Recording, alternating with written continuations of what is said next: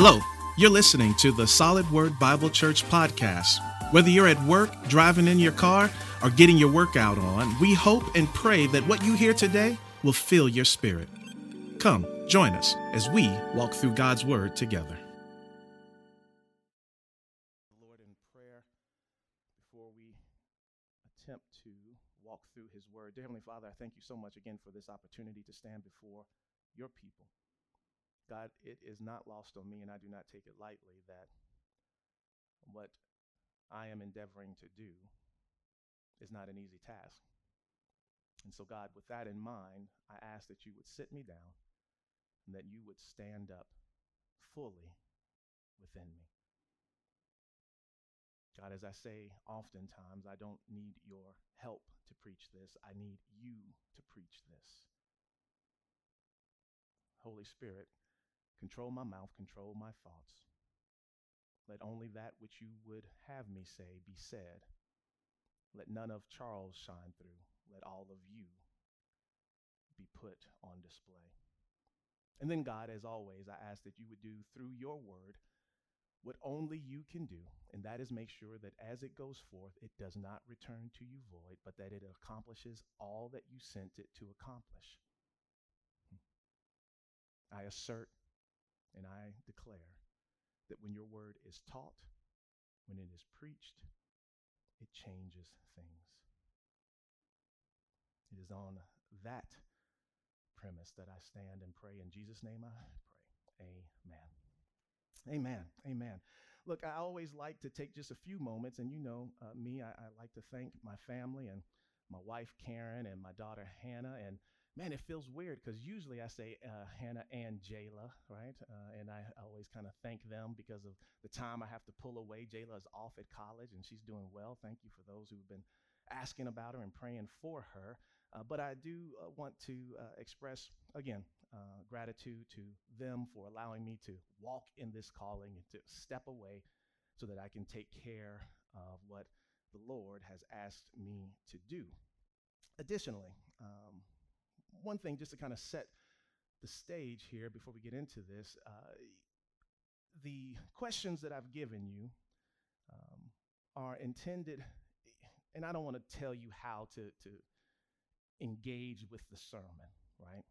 What I don't want you to do, though, is to lose sight of hearing and listening um, because you're trying to capture and write, right?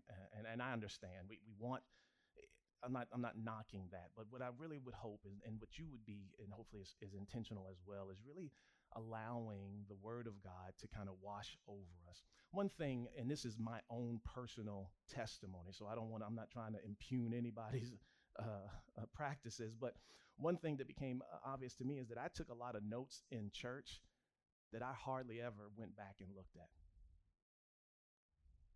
It's just just me a lot of notes of sermons, and I was taking some really good notes until next Sunday. And again, I'm not I'm not trying to make somebody feel like less of a Christian. That's not what I'm saying. But what I'm saying is is that is that I I, I think that the, the, that what we should get after is wanting God's word to work on us, right? More than us being able to show I took some good notes about what the preacher said today. And now, don't get me wrong, you can do both. I'm not saying that you can't. You can take down notes of things that are particularly impactful, but that's why my sheet here is more about questions, less about the points that I make, and more about what is this, how is this word interacting with you? And, and as I'm moving through this, what is the Spirit saying to you? And hopefully, these questions kind of draw that out, right? And the good thing about these is that these questions don't necessarily have to be answered here in the moment, right? They can be answered later on so you can engage fully. Now, again, if you're taking notes, please, I'm not telling you don't take notes. That's not what I'm saying. But I am saying let's be intentional with listening. And the reason why I'm, I'm saying that is because even though this is just the introduction kind of part of Colossians, just kind of the salutatory and, and, and kind of boilerplate information that Paul usually has in his letters, it is rich with doctrine, with implications, with admonitions, and with insight that if we're not careful and we think we got to hurry up and get to the meat of the letter, we will have missed the way Paul is kind of setting the table. That makes sense, right? And so we're going to look at verses 3 through 14 here. Uh, and it's kind of a, a long section. Bear with me. I think it's good for us to kind of read through it, or I'll read through it, and, and you can follow along. And then we'll just walk through it. And, and I'll endeavor not to be here too long, but, um, but it's some good stuff. So, for a, a, a sermon title, I want to talk about the gospel received and effective. Colossians 1 3 through 14, reading from the ESV, you find these words. We always thank God, the Father of our Lord Jesus Christ, when we pray for you, since we heard of your faith in Christ Jesus and the love that you have for all the saints, because of the hope laid up for you in heaven. Of this you have heard before in the word of the truth, the gospel which has come to you, as indeed in the whole world, it is bearing fruit and increasing, as it also does among you, since the day you heard it and understood the grace of truth, of the grace of God in truth. Just as you learned it from Epaphras, our beloved fellow servant, he is a faithful minister of Christ on your behalf and has made known to us your love in the Spirit. And so, from the day we heard, we have not ceased to pray for you, asking that you may be filled with the knowledge of his will in all spiritual wisdom and understanding, so as to walk in a manner worthy of the Lord, fully pleasing to him, bearing fruit in every good work, and increasing in the knowledge of God, being strengthened with all power according to his glorious might, for all endurance and patience with joy, giving thanks to the Father who has qualified you to share in the inheritance of the saints in light. He has delivered us from the domain of darkness and transferred us to the kingdom of his beloved Son, in whom we have redemption, the forgiveness of sins. Amen. Amen. Look, just, just a, a side note that is how you should read scripture when you read to yourself. Don't just be, uh, you know, Jesus said, and me, me, and then wonder why, man, that just, that just doesn't do anything for me. But read it like somebody talking, like somebody writing. I would love for somebody to send me a letter with all of that in it. Man, I'd feel like I could take on the world after that. Now, let's go ahead and get into a little bit of background for the text. And Pastor covered some of this, and I'm going to revisit some of it and, and expand on some other things. But just a little bit of geography. Colossus was located about 12 miles from Laodicea and also about 100 miles east of Ephesus, right? These are familiar biblical cities. It lay in the southern part of ancient Phrygia, which is present day Turkey, and had become the adopted home of Oriental or Eastern mysticism. Now, Colossus was on a main trade route, and as such, it drew many Jews, it drew many Phrygians and Greeks to the city. And this mixture of backgrounds made Colossus an interesting cultural center where the latest ideas and the latest doctrines from the East were being discussed and considered. And caught in the crosswinds of this cultural milieu is the church at Colossus. And as we continue through this study, what will become clear to us is that the Colossians had some concerns and some fears for their everyday lives, and, and they had begun to doubt the sufficiency of Jesus Christ. They felt like to get through what they were dealing with and what they were going through, that they needed something more. They needed something extra. The, the gospel of Christ wasn't enough for them. When they believed in Christ, they believed in the gospel, but still found themselves looking for more. And caught in this cultural melting pot, they began borrowing from the ideas and the doctrines of the surrounding cultures. They dibbled and dabbled in Jewish philosophy and Greco Roman idolatry. Hmm. But before we come down too hard on the Colossians, we do the same thing. The moment life throws us a curveball, the instant things aren't going how we want them to go, the late nights when worry, doubt, and fear have us tossing and turning, when our prayers don't seem to be making it to the throne room of heaven, when our devotion to our daily devotion doesn't seem to be making a difference, we'll find ourselves right in line with the Colossian church taking a pinch of pagan practice, a dash of demonic doctrine, a smidgen of secularism, and adding that to our relationship with Christ. And then we'll whip in some worldliness and fold in some philosophy and pepper it with some pop culture, all because in our eyes, the gospel of Christ and by extension, Jesus himself is not enough to meet all of our needs. And, church family, hmm, what was true for these Colossian believers 1,959 years ago is just as true for us today. Hmm. So, first, let's look at the gospel being received. Verse 3, Paul does a couple of important things here. he lets us know First, that the Colossians are regularly in his prayers, conveying very early the supremacy of Christ in two ways. he first describes God as the Father of Jesus.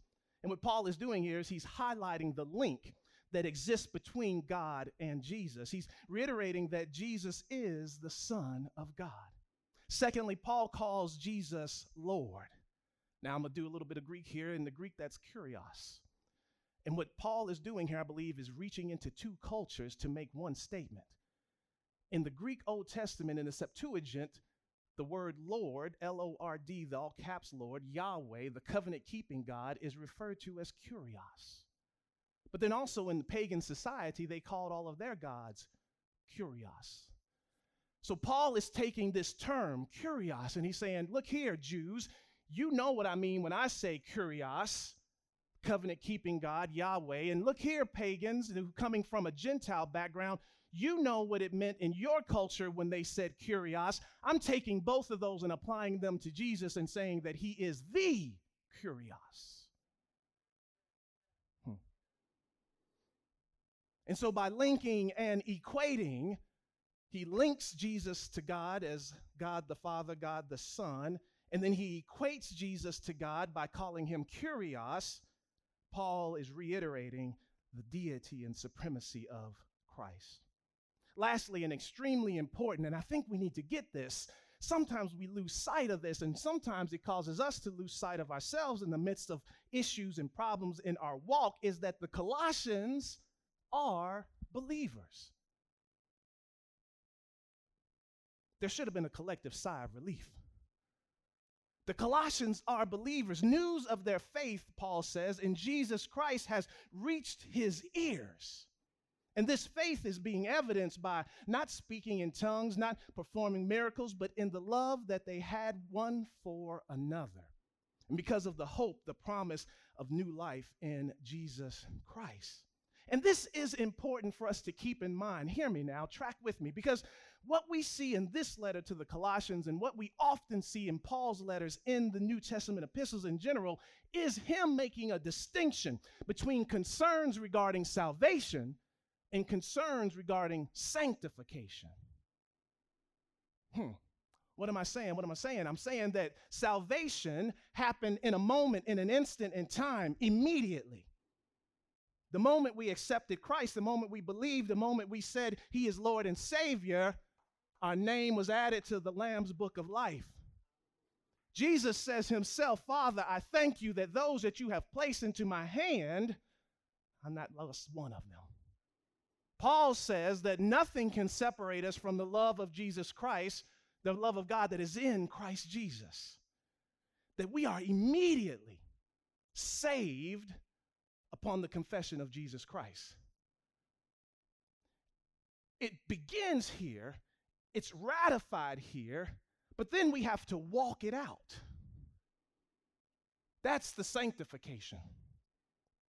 I'm saved. sealed by the Holy Spirit. Nothing can take that away.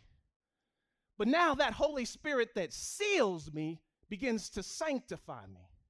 What does that mean? Well, sanctification simply means that I'm being set apart.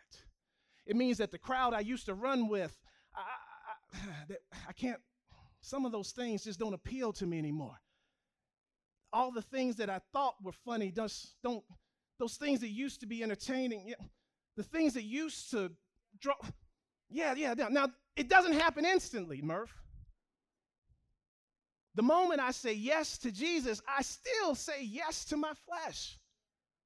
Paul says in Romans 7 that that which I know I should not do, I run quickly towards.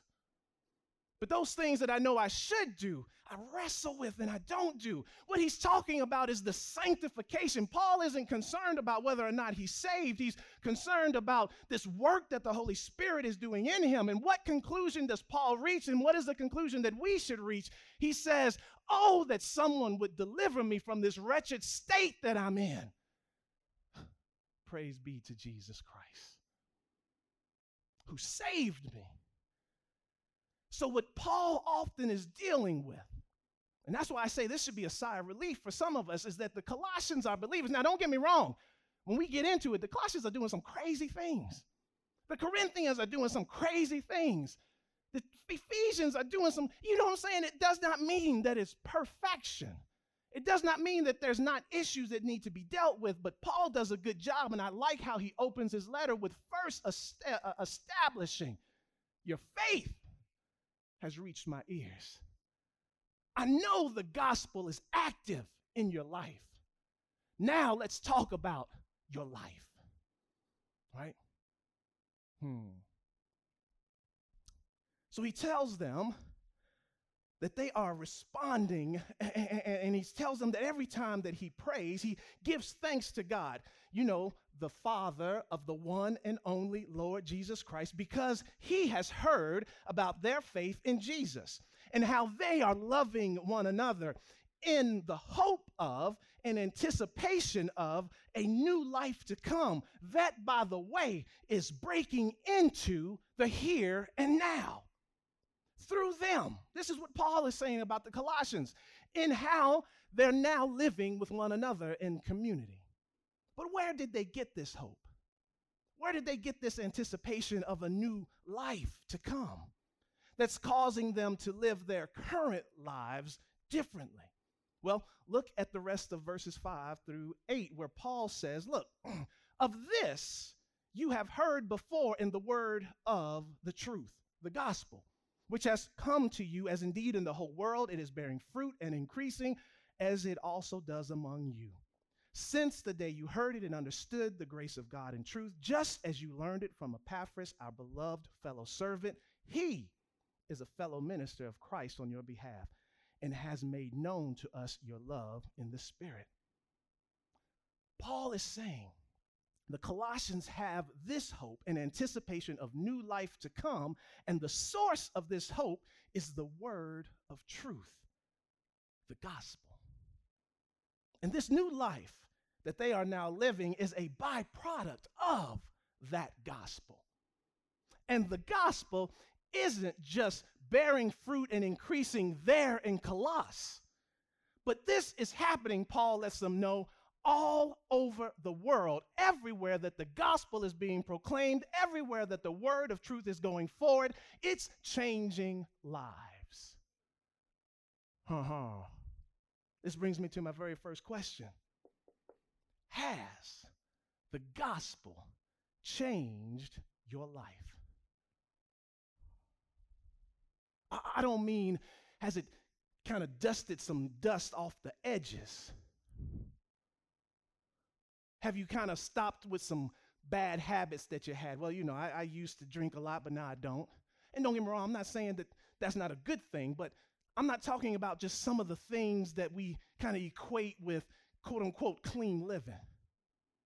Well, I used to curse, I don't curse no more. I didn't go to church, now I go to church. Question is Has the gospel changed your life?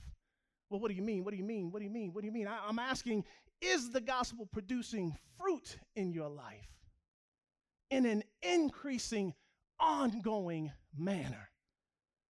Meaning that if your claim to fame is that you used to curse and you don't curse no more, okay, that's great. Glory, hallelujah. What else is the gospel doing in your life? You shed all of these bad habits the moment you were saved. Great. Glory to God. You've been freed from that. Day two, what did the gospel do in your life then? Unless you're telling me the only thing that was wrong with you is that you cursed, that you drank too much, that you smoked when you shouldn't be. You, you see how we do, right? And so we, we, we kick off and we shed these things that, let me just be fair and just be realistic, that there are some books you can buy, some audio tapes you can listen to, some places you can go, some therapists you can see that can help you shake some of that stuff off. I don't need the power of Christ to stop cursing. What I need, though, is the power of the Holy Spirit to generate love out of my heart. I can hold my tongue in certain situations. I don't think anybody's going to burst out cursing right now. But that's not the power of Christ. Restraint is not the power of Christ. Christ came to change desires in the heart. It's not just, ooh, I shouldn't do it here. It's, I don't want to do it anymore. Hmm. Has the gospel produced fruit in your life in an increasing, ongoing manner? Now, hmm, upon hearing this, one might conclude look, this gospel, Paul says, everywhere it's being preached, it's producing fruit in an increasing manner, everywhere, all over the world it might make you conclude that this gospel is shown enough amazing. I mean, if it's able to do all of that, Deacon McManus, sign me up.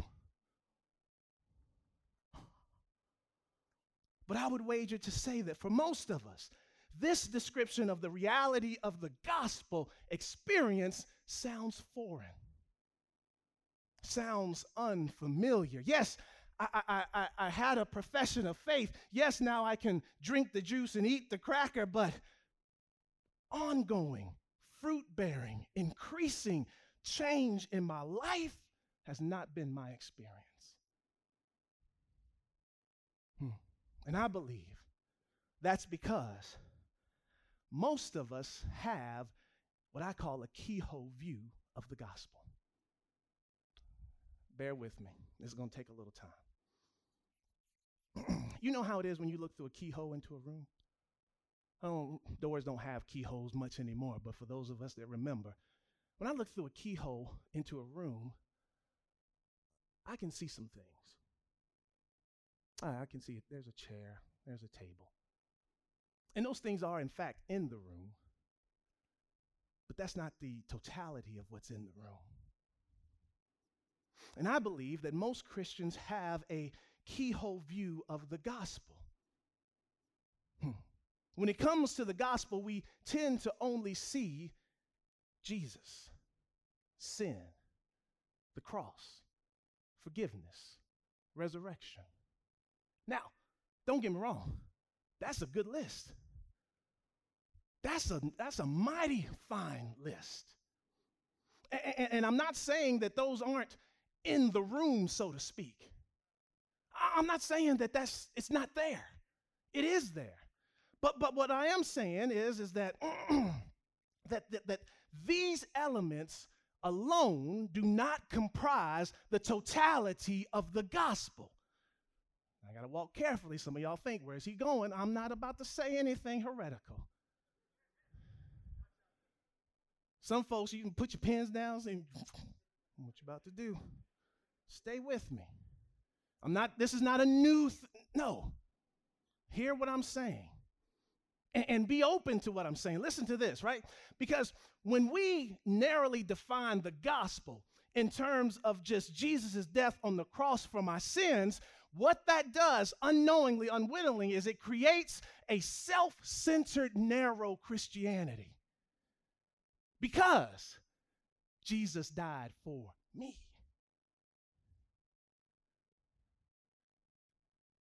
this I don't want to mess on the way here. I love the song, and I'm not, if you love the song, I'm not saying you're, you're wrong, but uh, he thought I was worth saving.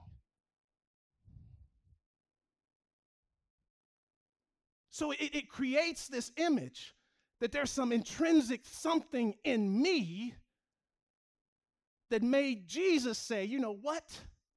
I need to come on down there and die on the cross for Charles Wright. Now, I know this, this messes with us because it feels good to think about a Savior who died for me. But what it also does, though, is it can make me be self centered about the gospel because if I have a Savior who died for me, then guess what else needs to be for me? The church service, how the music is played, what the pastor talks about. You see where I'm going? Because I've put myself at the center of the gospel. Well, if Jesus thought enough about me to leave glory to die on the cross, then surely the elders and the deacon boys need to listen to this concern I got. Because I'm one of God's favorites. This might be the last time I preach. I don't know. I'm going to get it all in. I'm going to get it all in. so, if we've got this narrowly defined gospel that puts us at the center. Yes, Jesus is a main actor, but he's a part of the supporting cast because it's about me. He had me in mind when he died on the cross. That's a wonderful image. It, it, it, but let me tell you why it's such a wonderful image because it makes me feel good about me. It makes me feel good about me to think that Jesus had me in mind. Now, I'm not saying he didn't have us in mind. What I am saying is that he had me in mind, you in mind, you in mind, you in you, you, he had the trees in mind, he had the earth in mind, he had the stars in mind, he had the cosmos in mind. He had you, do you see what I'm saying? See, what we call the gospel in the Greek is the word euangelion, meaning simply the good news. In the Old Testament is a term that is most associated to announcements and good news that pertain to kings and kingdoms and battles. the image is being that of a messenger returning from a battlefield, delivering an update to the people represented in that battle regarding how their side, how their king, how their army is doing.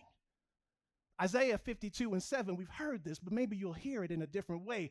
How beautiful upon the mountains are the feet of him who brings good news, who publishes peace, who brings good news of happiness, who publishes salvation, who says to Zion, Hang on to this, your God reigns. The image that Isaiah is painting is somebody walking along the walls of a fortified city, and as they're watching, as they're looking, they see a messenger coming over the mountains. Ah, if our messenger is coming back, he must have some good news. He wasn't killed in the battle. He wasn't captured. He's not, uh, hasn't fallen to some enemy's sword. How beautiful upon the mountains are the feet of the one bearing good news that your God reigns. And so we see that in context, euangelion, what we call gospel, is good news about kingship, about movements of kingdoms and battles. So it follows that the gospel of Jesus Christ is the good news about the kingship of Jesus Christ.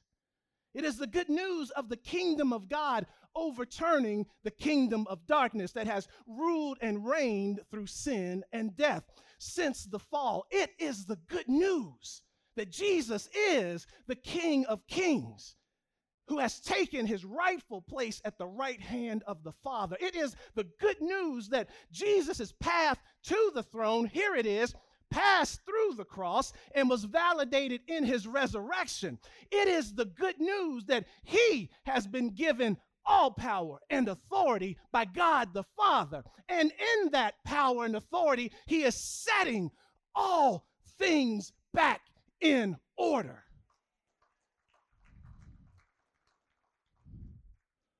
Well, Minister Wright, where do I fit in? Because I thought he was thinking about me on the cross. Well, here's where we fit in. And those who believe in this good news, who align themselves with this victorious king, become citizens in his kingdom and get to share in his victory over sin and death. Hmm. And so, the gospel isn't just about us affirming some historical facts about the historical Jesus that happened on a hill called Calvary. And it's not even just about us affirming some supernatural facts about the supernatural Jesus in an empty tomb. I thought about this when I was writing it down. I didn't even put it in my notes. I was about to forget about this. Thank you, Lord. Historically, no one will argue with you that there was a Jesus. No one doubts that he lived. We talked about this in the communion. No one says he wasn't crucified. There are other historians that are not of the Christian faith, primarily Josephus, who records the life and times and the impact of this one called Jesus. So history says, yes, there's a Jesus. Well, then you say, well, what, about, what about the supernatural side, Charles? Because, yeah, history says that there's a Jesus, but what about the supernatural side? You said it's not just about history. I get it. Well, what about the supernatural side, about uh, understanding that he rose from the dead and who he is? And I said, yeah, you got a point. But James tells us that even the demons shudder. When Jesus encounters the demon possessed people, they all acknowledge that he is the Son of God. So there must be something more to the gospel than believing in the historicity of Jesus and even in the supernatural of Jesus. And I'm convinced that it becomes and it comes down to this how do we respond to the kingship of Jesus? Do we bow the knee? Do we pledge our loyalty and allegiance to Him as King? Or do we stand defiantly before Him, accepting His salvation but denying and rejecting His sovereignty? Thank you for what you did on the cross, Jesus. I got it from here. Hmm. And Paul says, that a person who has heard and believed the word of the truth of the gospel, the good news of the kingship of Jesus Christ, that person will be marked by a changed life.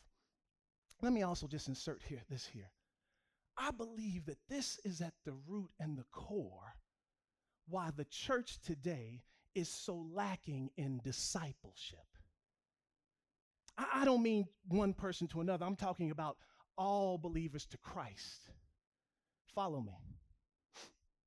If Jesus is a carpenter, a good teacher, a good man who had a special connection to God, who was teaching us a different way, who looked out for the less around him, and who spoke truth to power and was concerned about the greater good, and he died on the cross for me, Man, that's a great thing. I'm appreciative, but I'm not obligated. I welcome it. Man, that's awesome. I, am glad that he did it. And, and, and if I get an opportunity to do something nice in return, I will do it because that was a pretty nice gesture, Jesus.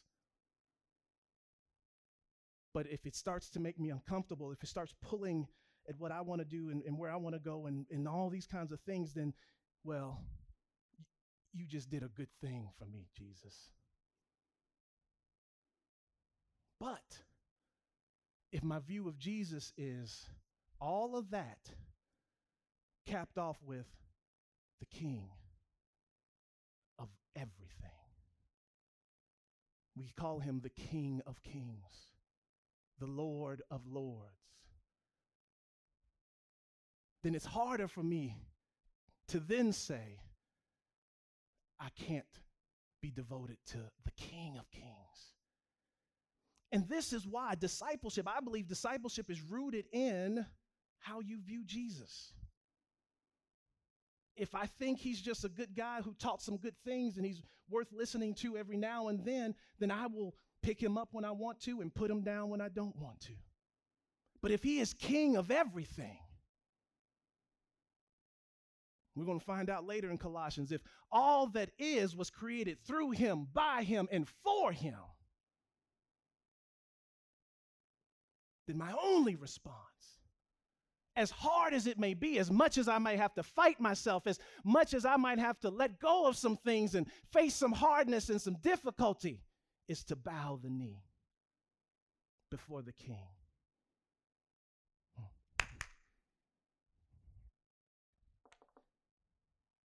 Now I'm going to skip this part and go straight to my question. Question two. Mm. I can't skip that part because I got to say this part. Just ask my second question. That's why you have notes.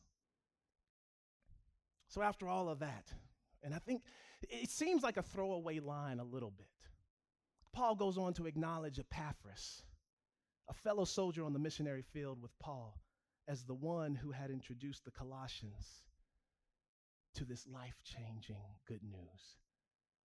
And when you first kind of read it, it's easy to kind of just read right past it and just kind of be like, oh, okay, he shouts out Epaphras.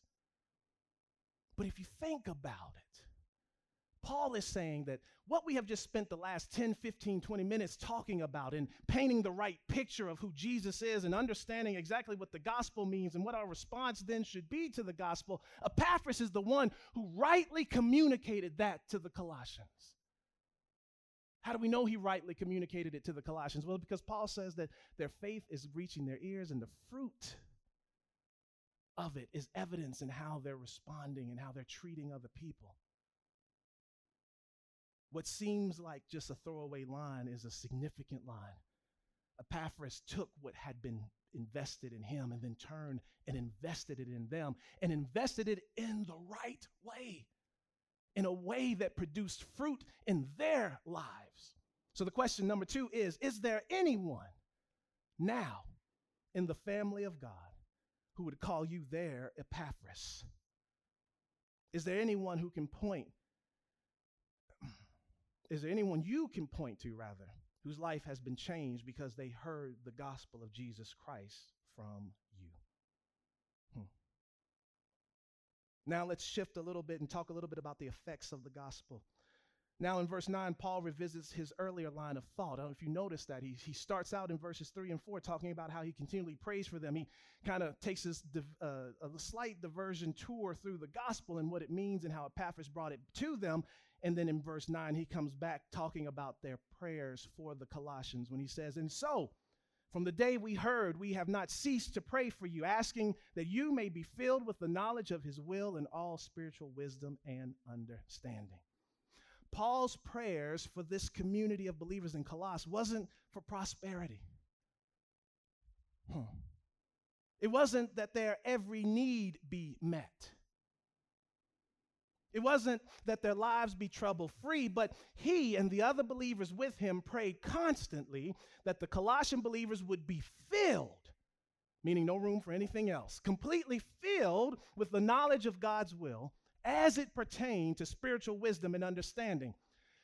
You see, what, what isn't clear to us now, but we'll understand later on in the letter, but Paul already knows as he's writing the letters, is that the Colossians appear to be dealing with two issues which is why he's writing them this letter. They and these two issues are born out of the context we talked about in the earlier part, the Jewish Greco-Roman cultural mix that they are in. On one hand, they are starting to adopt and starting to believe and starting to practice uh, uh, that they need to add works and rituals and other kind of traditional kind of things of Judaism to make their salvation complete. We've talked about that. Paul is constantly having to fight against that that Judaizers kind of that thought that yes, Christ is the Messiah, but don't forget the feast, don't forget circumcision, don't forget, right? All these things. So, on one hand, they're pushing and, and they're fighting and having to deal with that. And then on the other hand, it appears that they are starting to fear the effect that evil spirits can have on their lives. It's interesting, interesting what's happening here in, in Colossus. And we can infer from Paul's prayer that the reason that the Colossians are susceptible to these two things to believing that they needed to add something to Christ to complete their salvation, but then also believing that Christ wasn't enough to protect them from these evil spirits is because there is a fundamental misunderstanding of God's will as it pertained to their spiritual lives. In short, they are misunderstanding the nature of their salvation and the completeness of the work of Christ on the cross, and they are misunderstanding their spiritual covering and protection that's now afforded to them by God through the Holy Spirit. This brings me to my third question Have you asked God to give you wisdom and understanding regarding your spiritual life in Him? Probably. we don't think like that. I'm including myself. But, but we are now walking this new life in the Spirit. God, what does that mean? All I know how to do is to walk in the flesh. But now all of a sudden, I'm being told in the scripture that I have this new life that's in the Spirit. So then, God, what does that mean? Fill me with your wisdom as to what that means. Hmm. Or are we just kind of winging it? Following the latest spiritual fads, the latest philosophical philosophical concerns of the day. I'm laughing because last night when I typed it up, I was like, babe, I, I can't say this word. And I was saying uh, philosophical. And I was like, Lord, and I was like, philosophical. And I was like, I'm going to say it like that tomorrow. Bam, here we go. I spoke, I spoke that thing into existence.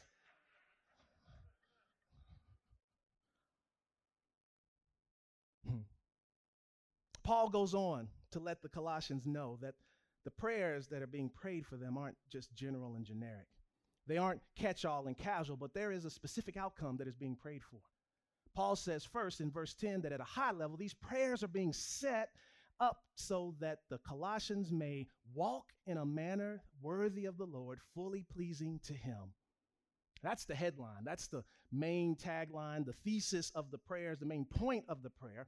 And in effect, what Paul is saying is look, because you aren't operating according to God's will as it pertains to your wisdom and understanding of spiritual matters, the effect of that is that your walk, the way you are living your life, isn't worthy of the Lord.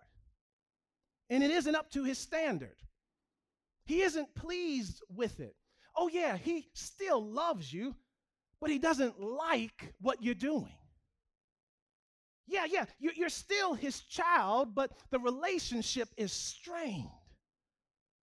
You're not representing him well, and he's not happy about it.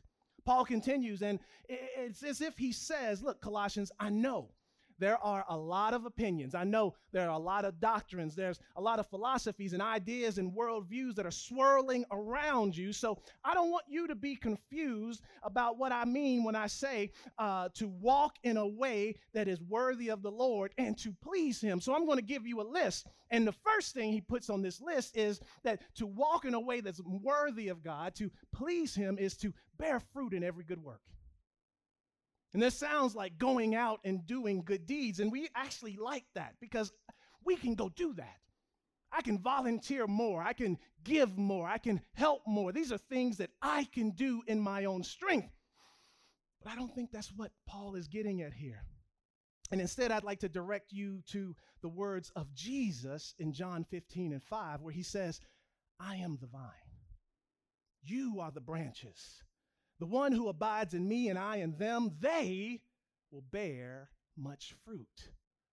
For apart from me, you can do nothing. And so, what I think is, this is more of a call. It's, it's not a call for us to get busy doing good in the world. And I'm not saying that doing good in the world is bad, but don't miss, don't confuse doing good in the world as being an effect, an outcome, a, a byproduct of the gospel at work in your life. And I think this is more a call for believers to abide, to remain, to stay in, to continue in Christ.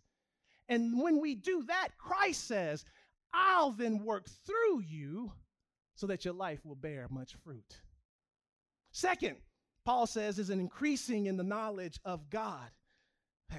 Enough cannot be said about this. There is a general lack of biblical knowledge among the people of God, and I have to say, as a whole, we're satisfied with it.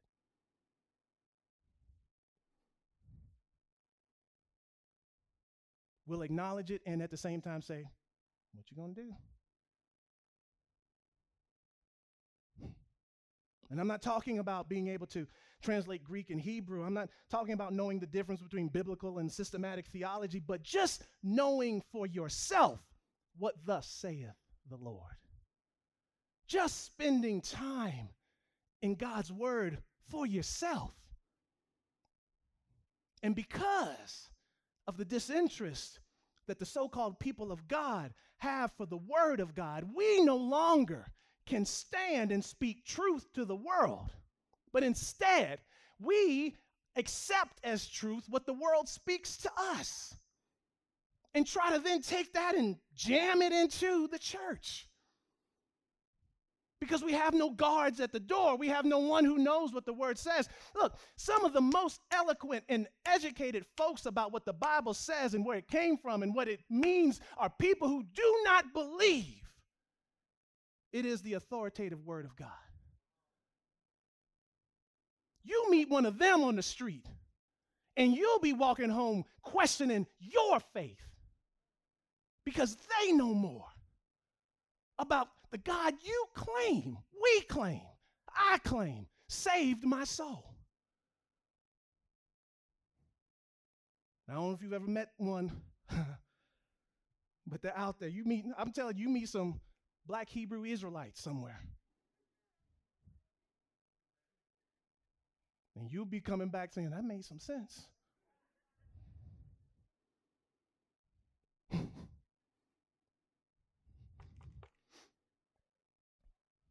Can I? I know I'm going long. I'm sorry, but let me, can I just, guys? We.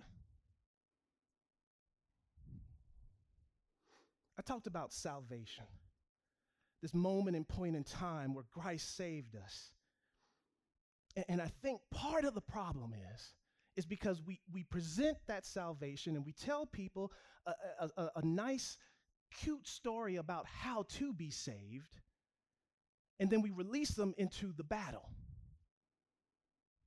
But we don't ever really talk about kingdoms of darkness, kingdoms of light we don't talk about that we don't wrestle against flesh and blood, but against powers and principalities, rulers in high places.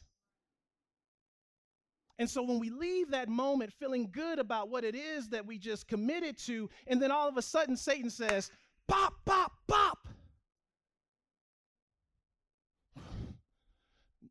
I don't even know if I'm saved anymore. I don't know if I can believe the word of God anymore. All this stuff. And it's because we treat lightly. Remember, the gospel, the context of the gospel is a messenger returning from a battlefield to tell us that your God reigns.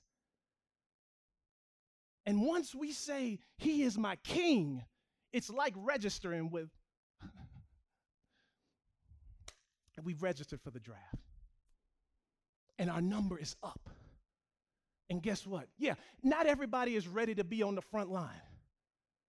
You just joined, you just with Christ, you got to learn, you got to walk, you got to grow. You've been walking with 5, 10, 15, 20 years. You ought to be a general by now. Able to help those who are coming on the battlefield. Keep your head down, but you don't have to fear. We've got a plan. Oh, did I tell you that we've actually already won? yeah. But we've got some kingdom business to take care of. We've got to take back some territory.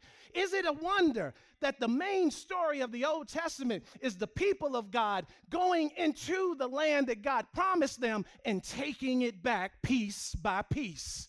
Is it that God is telling us something in the natural about what he's doing in the supernatural?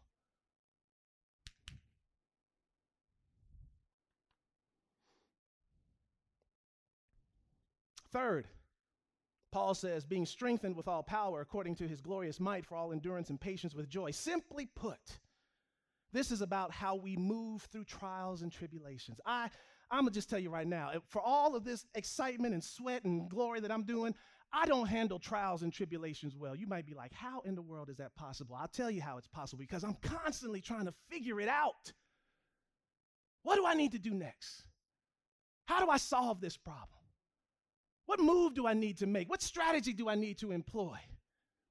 I do not wait well. Me. Standing here preaching to you about what thus saith the Lord salvation, sanctification. He's working that out in me. And this verse is about how we rely on ourselves sometimes. But instead, we should be relying on Him.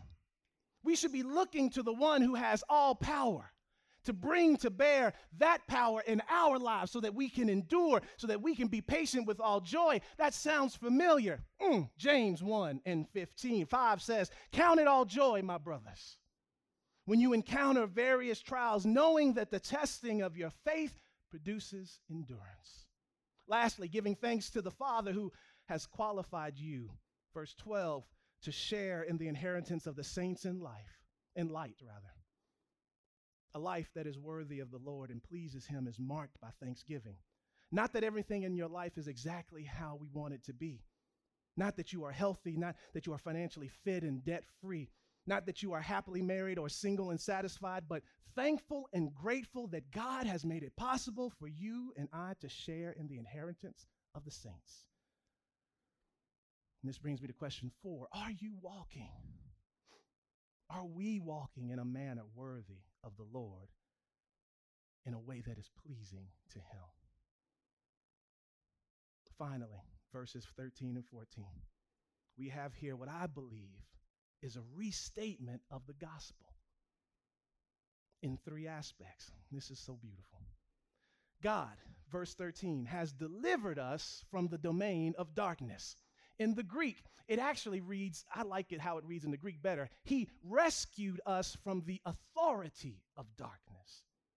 Key words being rescued and authority. Rescue lets us know that we needed help.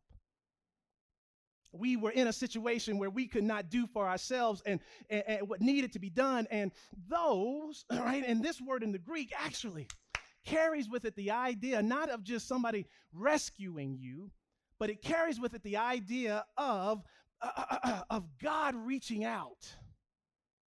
he didn't throw us a life preserver.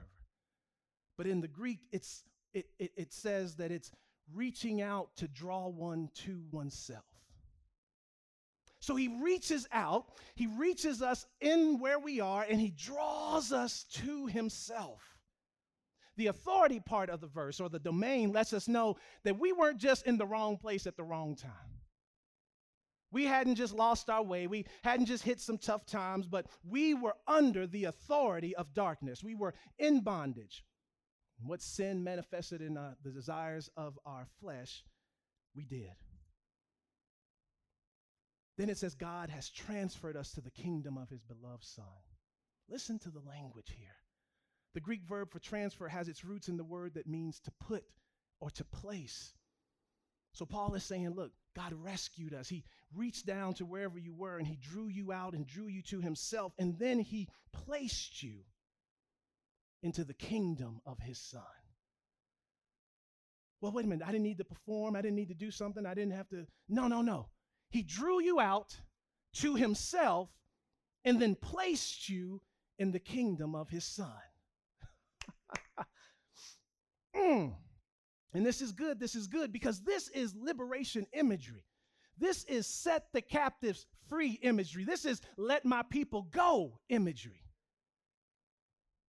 Finally, it says in verse 14 that in Christ we have redemption, the forgiveness of sins. And finally, in this beloved Son, we have been redeemed And here Paul equates redemption with forgiveness of sins. In other words, we have been liberated. We've been set free from the bondage of sin because a payment was made on our behalf. Yeah, yeah. Remember back when we said, well, wait a minute, didn't I have to do something to get placed in the kingdom of God? He said, no, you didn't have to do something because Christ paid it all. Christ's death on the cross redeemed you and me from the penalty of sin and death. Now, look, that was long. I acknowledge it was long. Somebody said, Amen. I hear you. Amen. And my conclusion today is simply an invitation to accept the gospel.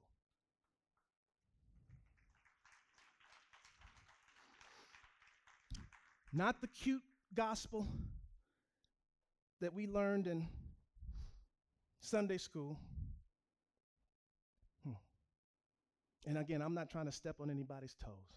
I'm not trying to make anybody feel upset or, Charles, you know, this is my tradition. I, what I'm saying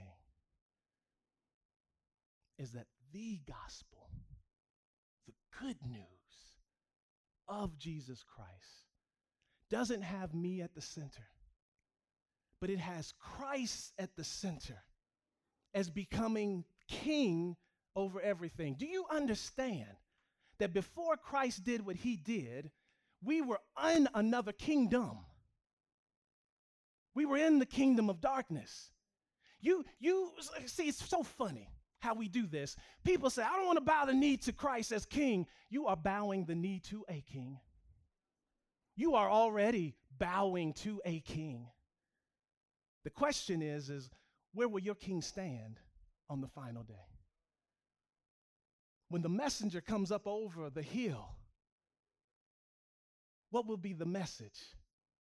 Isaiah says the message will be, Your God reigns. So the gospel of Jesus Christ is understanding that I have been in the wrong kingdom. And Christ has been enthroned as the rightful king. And it's interesting, right? We live in a political climate where people are say, "Oh, this person's my president, this person ain't my president." Well, Christ does not care whether you think he's king or not. And I know that's so. Oh. Jesus doesn't care. No. You know why he doesn't care? Because a day is coming when every knee shall bow. Every tongue will confess. See, we care about that because we need to be validated and we need people to pour into us and to affirm us and to tell us who we are. Christ knows who he is. He offers us an opportunity to get on board. That train has left the station. He is setting things right. The new kingdom. When Christ came out of the wilderness, the first thing he said is, Hey, the kingdom of God is at hand. Yo, you got to read your Bible and read this stuff and see it. Jesus was letting people know something new has come. You've been under the power and influence of old kingdoms, of powers of darkness. But I'm telling you, the kingdom of God is at hand. If you're wondering what that kingdom looks like, follow me and watch as I start healing the sick and casting out demons and settling the storm, calming the water. Oh, I can walk on the water too. I'll raise a couple of people back from the dead, but that's just a foreshadow of what's coming for everybody. Who the Father draws out to himself and places in my kingdom.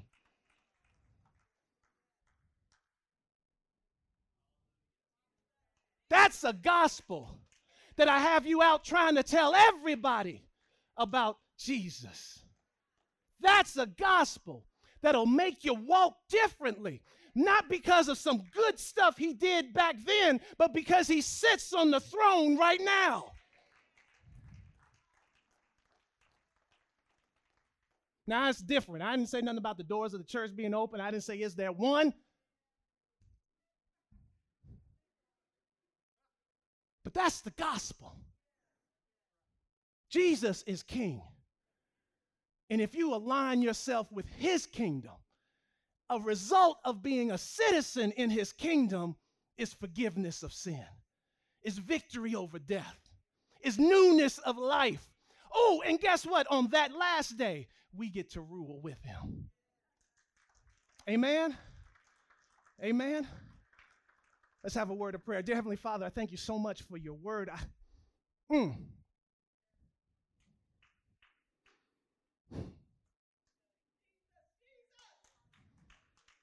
I acknowledge you, King Jesus. I know you don't need my acknowledgement, but I magnify you, God. I, I declare in front of everyone that you are my King. I bow the knee before you, God. Pledge my loyalty and my devotion to you, King Jesus, that you may have your way in my life. It is no longer my will, but your will that must be done. You are setting all things right. You are returning one day to claim back to yourself your bride, the church. God, make in us all things new. Create in us a clean spirit, hmm, a contrite heart. Let us walk in the spirit, not in the flesh, so that your kingdom breaks forth in our lives and in the lives of those who we come in contact with. God, I pray. I pray, I pray, I pray that this message will not leave us alone I pray that it will be with us when we lay our heads on the pillow, when we wake up in the morning, when we are eating breakfast, when we are going through our routines at work, at school, when we're laughing and talking. Let it be in the back of our minds is Jesus your King? Chase us, God. Rescue us, God. Place us in the kingdom of your beloved Son so that then we may represent you well. In Jesus' name I pray.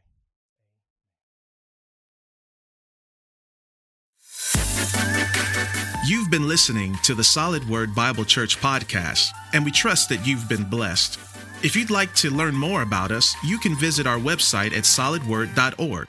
Thank you for joining us today, and we'll see you next week.